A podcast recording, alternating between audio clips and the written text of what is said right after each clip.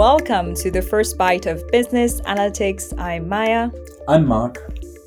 We also have a very special guest joining us in our studio today, Dr. Esma Koca. Before getting into our conversation with Dr. Koca, we would like to introduce ourselves to our listeners, who we are, why we start this podcast series, and our plans for upcoming episodes. I must say that we are extremely excited to be here recording our very first episode for this brand new podcast. Myself, I'm Maya. I'm currently doing the part time master's program in business analytics at Imperial College Business School and working full time as a software engineer. I will let my co host introduce himself. Yes, hello, I'm Mark, and I'm also studying business analytics as Maya, and I'm working as a research assistant at LSE. We also have a third uh, co host as well, but she's currently doing her exam. So uh, stay tuned because she, she will be joining us in the second episodes onwards. And her name is Rafia.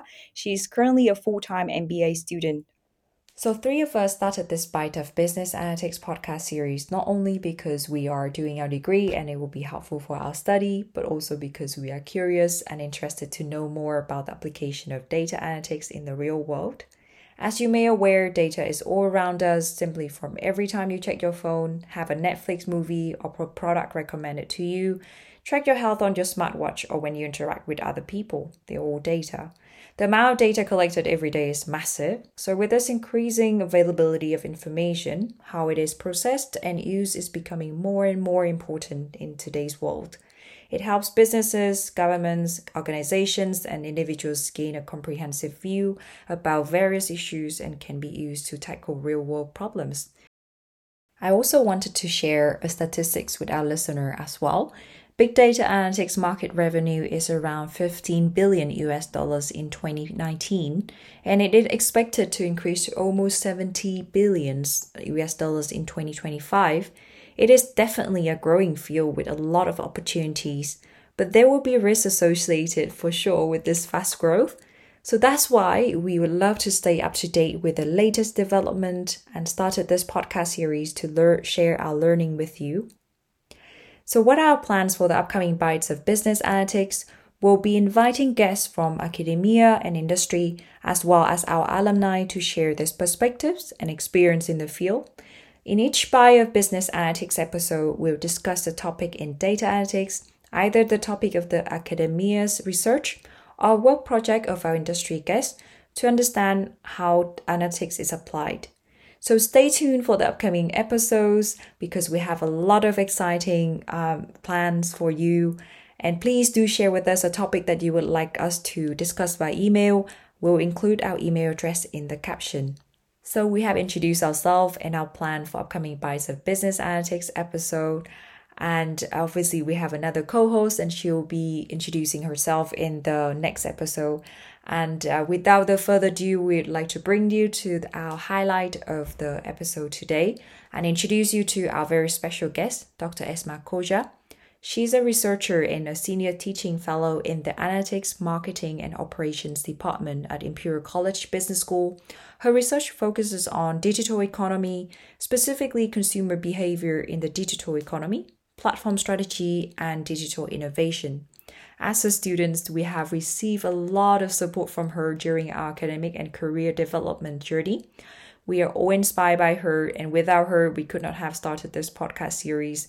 So, thank you, Dr. Koca, for your constant support and being here as our first guest. It's a pleasure to be here. It's our pleasure, actually. So, before discussing our main topic of today, we'd like to ask you some fun questions, mm-hmm. which we will set this as a tradition for our podcast series in the upcoming episodes as well. So, the first question, not so serious, and the second question would be a little bit more serious. So, our first question would be if you could hang out with a cartoon character, who would you choose and why? Yeah, I think uh, there are so many cartoon characters that I would want to hang out because they are, you know, funny and they make the life interesting, uh, such as Scooby Doo, Inspector Gadget, or lots of Shrek characters, I guess. But uh, just because of the, the podcast is about analytics, I think I would go with Inspector Gadget because it's related to technology and analytics. That's fantastic. Thank you for aligning with our analytics theme. Uh, we would love to join you and uh, Inspector Gadget uh, as well. Hmm. Um, our second question would be if you could share a statistic with the world, what would that be? Yeah, I think normally I would share a lot of statistics about poverty, climate change, but again, going with the spirit of your podcast series, I would like to share statistics about analytics itself. So, according to Statista uh, 2022, we created, captured, copied, consumed globally about 79 zettabytes of data information in 2021. So what does it mean? What is zettabyte? Zettabyte is trillion gigabytes. So which means like we had this 79 trillion gigabytes of information last year.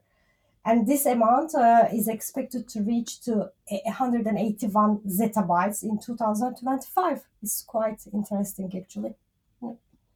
That's massive. That's the first our first time hearing about zettabytes. A lot of data. Th- that is true. Yes, um, definitely lots of uh, Netflix hours in there, probably. That's probably yeah, indeed. Um, so th- thank you so much. Um, could you maybe also introduce yourself and specifically also your research? Thank you so much. I think you already made a very good introduction. So I'm a senior teaching fellow here, and um, I'm generally teaching in the business analytics program mostly. I'm also a researcher. Uh, my PhD is from analytics, marketing, and operations, so I'm quite interdisciplinary. Uh, and uh, my research uh, interest lies at the marketing and operations mostly. And in terms of the application, I focus on digital economy. However, I also have research in healthcare uh, and also other um, operations management topics, for example, luxury industry as well. Uh, and in terms of the methodology, I use a diverse range of techniques from game theoretical models to network analytics, optimization, or econometrics as well. That that is so interesting and, and so many many fields. That's impressive. Um, but uh, let me ask you about digital economy. Um, maybe for a kickoff, what does digital economy actually mean? So, to understand digital economy, maybe we can start with digital transformation and digital technologies. So, we know that digital technologies have been transforming the economy, uh, and in particular, it is uh, diluting the traditional boundaries within which the market forces operate. So, I'm talking about the demand and supply here. As an example, from the demand side, we have now, because of the digital technologies, we have users creating uh, content, for example. So they are helping the supply side uh, in this example. So, but there are also other many other examples where these boundaries are um, becoming less and less uh, present. Um, and inspired by this ongoing transformation, the researchers uh, in the digital economy field they investigate how digital digital transformation extends the classical frameworks, classical business models.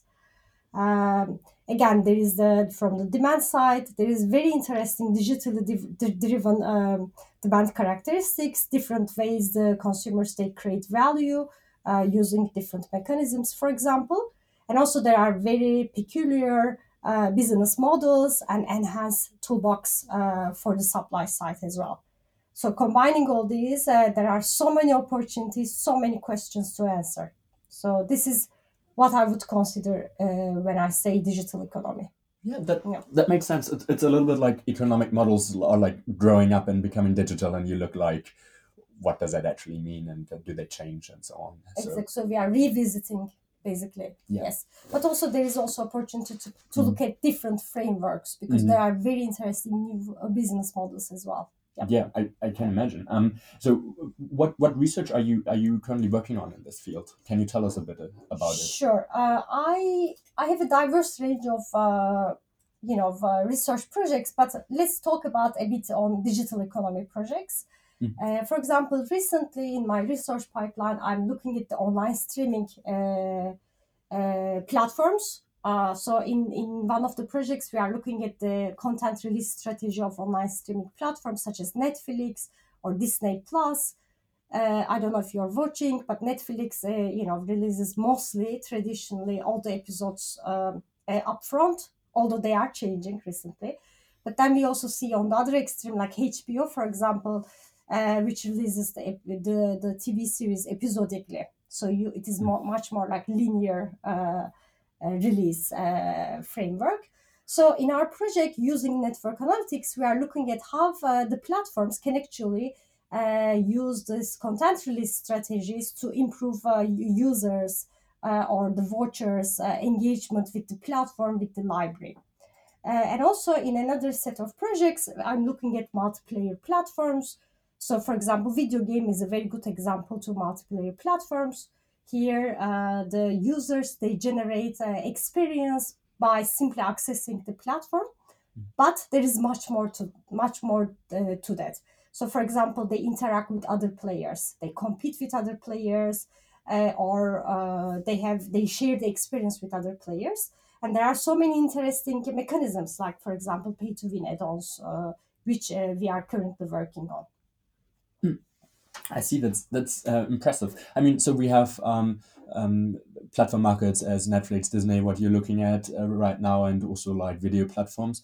Um, I mean, how how do you actually come up to to investigate to research on this? Like, where do you get your research inspiration from? Yeah, this a that's very hard to answer, but it's a very very good question. So um, what I do is generally I uh, I get ideas from my own experience or from the experience of the people that I am close with. For example, for the video game experience, I have so many friends who are uh, video gamers. I, and they spend a lot of money on these digital items. And it just simply made me very curious. Why why do they spend so much and uh, you know have these these mechanisms these add-ons affect their life for example so I generally get it from my life, but also at the same time, I read a lot. For example, I read a lot of uh, practitioner uh, magazines, articles, uh, uh and they help me a lot. I read a lot of forums, for example, consumer forums, user forums as well. Um, and also, also, I talk a lot with other researchers uh, because it's it's it's it, this is an area that we develop together. So I I, I have a lot of uh, conversations with other researchers from Imperial, but also other universities as well. And finally, which is uh, very important, is uh, to also have conversations with industry. Uh, so I talk a lot with uh, the practitioners from industry, but also my students like you. Uh, who has a lot of industry experience. You are always my inspiration, actually. Thank you, Esma. That's so You're nice. also our inspiration too. thank you, thank you so much. Um, yeah, uh, you are actually um, uh, quite a, an inspiration for us. Um, so um, some on our program are also thinking about pursuing with a PhD after our master now. Um, so how, like for those who are interested in digital economy or those who even don't know, um, how do you find your interest um, or what recommendation can you give to students? Are there is it any books or research uh, topics you should read or look into? Sure, definitely. Mm. So there there are some journals. I mean, there are so many journals, but the ones that I would uh, suggest to the to in the in the in the area of digital economy and people who are doing research and using analytics, for example, I would suggest journals like management science, marketing science, information systems research. These are amazing journals. Sometimes the, the papers there can be very technical but you can always start with the idea because the idea is very important. So you can focus on uh, you know the motivation of these papers their uh, results. They mm. would be very important. Mm. uh, and also within the field of digital economy uh, actually if i make i would like to share some a book and two papers specifically. Yes, please go ahead. So one of the books, uh, so the book that I want to share is actually is one of our professors, Jonathan Haskel, uh, and the, the, title is called Capitalism Without Capital The Rise of the Intangible Economy. So, this is a fantastic book uh, and it explains the digital economy very well.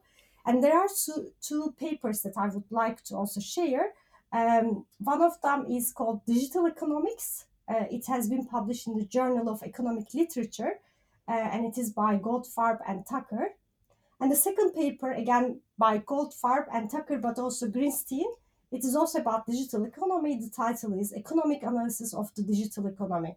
So these are, uh, you know, very good uh, readings that uh, for students who are interested in digital economy, and it explains the opportunities in terms of research in this in this field. Uh, in terms of the topic, so what I would say is, although you know our focus is on analytics in this podcast, right? So the, the methodology is very important but I would always start with the idea. So the idea is really important. You, I would suggest uh, students to start with uh, with a team that uh, uh, that that makes them curious because you know research is an interesting journey. There are ups and downs. So if you are curious about the topic, it will help you. You will be engaged with the topic, and um, so that's the most important thing. Um, in terms of the tools, uh, you would select the tool tool that will help you. It will it will come as a natural, you know, secondary uh, aspect of the topic. But there are so many opportunities to use analytics tools. Uh, so, for example, in the video game industry, video game research, you can look at different things. For example, you can look at the user engagement, you can look at how to design the game, you can look at the topic of fairness, for example. All these mechanisms they impact the fairness uh, perception or the design of uh, the meta game, for example. Uh, and in, when doing that, you can use techniques su- such as optimization. You can use game theory, as I do mostly. You can use stochastic models. You have you can even use behavioral models um, and also exper- uh, econometrics and big data as well. So there are so many opportunities to use analytics uh, in this area. Wow, brilliant. Um, so, um, just a comment to our listeners: we will, of course, uh, include the the books and papers you just mentioned in our caption. Um, that is really interesting. Thanks so much for sharing. A pleasure. Yeah, I totally agree with you. Um, and that's what I've, um, my experience learning from the program so far. Uh, we always start with a business question and then we'll be taught uh, all the tools that will enable us to to do the analytics on the topic. So some of the tools that uh, that Dr. Koca has mentioned earlier, optimization tools, or like all the econometrics models, and uh, like using R, how to uh, how to run regression models, and then uh, interpret the results we get from the um, those analytics tools. It's been very very helpful, very uh, interesting as well to learn and get the insights into the data, and also to answer the business questions as well. So that's a great tour through Dr. Koca, current publications, and also about her inspiration. And um, now I just wanted to ask you about um, some of your past uh, publications. I can see that some of them are in healthcare, especially you uh, take part in the Optimize uh, hospital care uh, during the uh, COVID pandemic. Yes. And also, um, I'm particularly interested about uh, a paper about digital rollover. Mhm. Um, so, for our listeners, if you are not aware of the term digital rollover, it is uh, referring to when uh, a firm release a new version of the same product. So, for example, when uh, we have upgrade from iPhone 12 to 13, um, then um, the research paper studies how um, how the release how the consumer observe the also listen uh, when when companies release the the new version of the the product and i will let um, dr koca to explain you more about the publication because it's very interesting Oh, thank you so much. So this project is uh, is uh, is a joint work with Wolfram, Wolfram Wiesemann, and Tommaso Valletti again from Imperial College. So in this project, as you very uh, nicely mentioned, uh, we are looking at uh, the problem of uh, rolling off different versions uh, of a product from the same product line, um, and then here we are investigating how the firms use like they generally firms they use pricing right but in addition to that can they use for example uh, the release timing uh, and improve their profits? So this is what we are looking at. But most importantly we are also looking at the effect of uh, these uh, firms using release times on the consumer's welfare. Um, and it, it, is fascinating because there are so many interesting insights that we find uh, from this paper uh, re- related to consumers welfare uh, just because of their perception of obsolescence actually That's amazing. I actually uh, did a little bit about uh, consumer welfare when I study economics at university, how we uh, try to maximize the uh, consumer welfare, and uh, diff- they, they have uh, different utilities as well. So, as part of the uh, sort of like the conclusion from the uh, the paper, Mhm. what effects did you observe on like the consumer welfare? point of view. Yeah. exactly. So in the paper, we have a lot of uh, insights related to managerial implications for the firm side as well. But as you mentioned, the consumer welfare is much more interesting. Also, I find I find it very important as well. So we actually show that uh, both the firm uh, and the consumers who are sophisticated in terms of their uh, knowledge about the company they actually benefit from uh, this release timing. So they benefit from firms, you know, firms being strategic about the release timing and firms leveraging leveraging from their perception of obsolescence. Uh, uh, however, we also find that the, the consumers who are uh, rather naive uh, about the firm's release strategies, who doesn't follow uh, the forums or the news about uh, the company's, uh, you know, release cycles, for example, they they they can very much negatively affected from the pricing and timing decision of the company. So although we don't make policy suggestions, one of the policy implications uh, from the paper could be that if a policymaker is interested in increasing consumer surplus, they should ensure that the naive consumers they become sophisticated by educating them about the firm's future ex- future actions. For example, by inducing the firm to communicate its release strategy to the consumers in a credible way.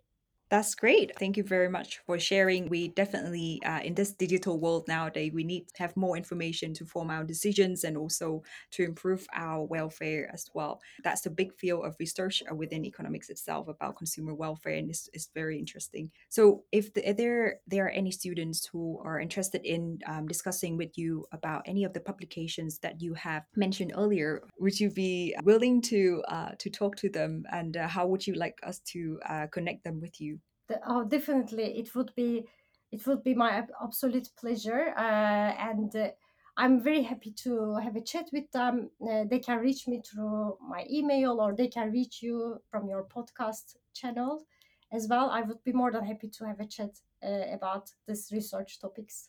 That's awesome. Thank you so much, Dr. Esma Koca, for being here thank with us today. And thank you so much for your support and sharing the knowledge our listeners is coming into an end now. Um, and as this is our first episode, we really appreciate your feedback. And so please do share with us via our email address. And as I mentioned before, we include our email address in the caption. And if you would like us to discuss any topic, or also if you would like to share any statistics that you would like to share with other listeners, please do include that in the email address as well. Thank you so much again. Have a lovely day.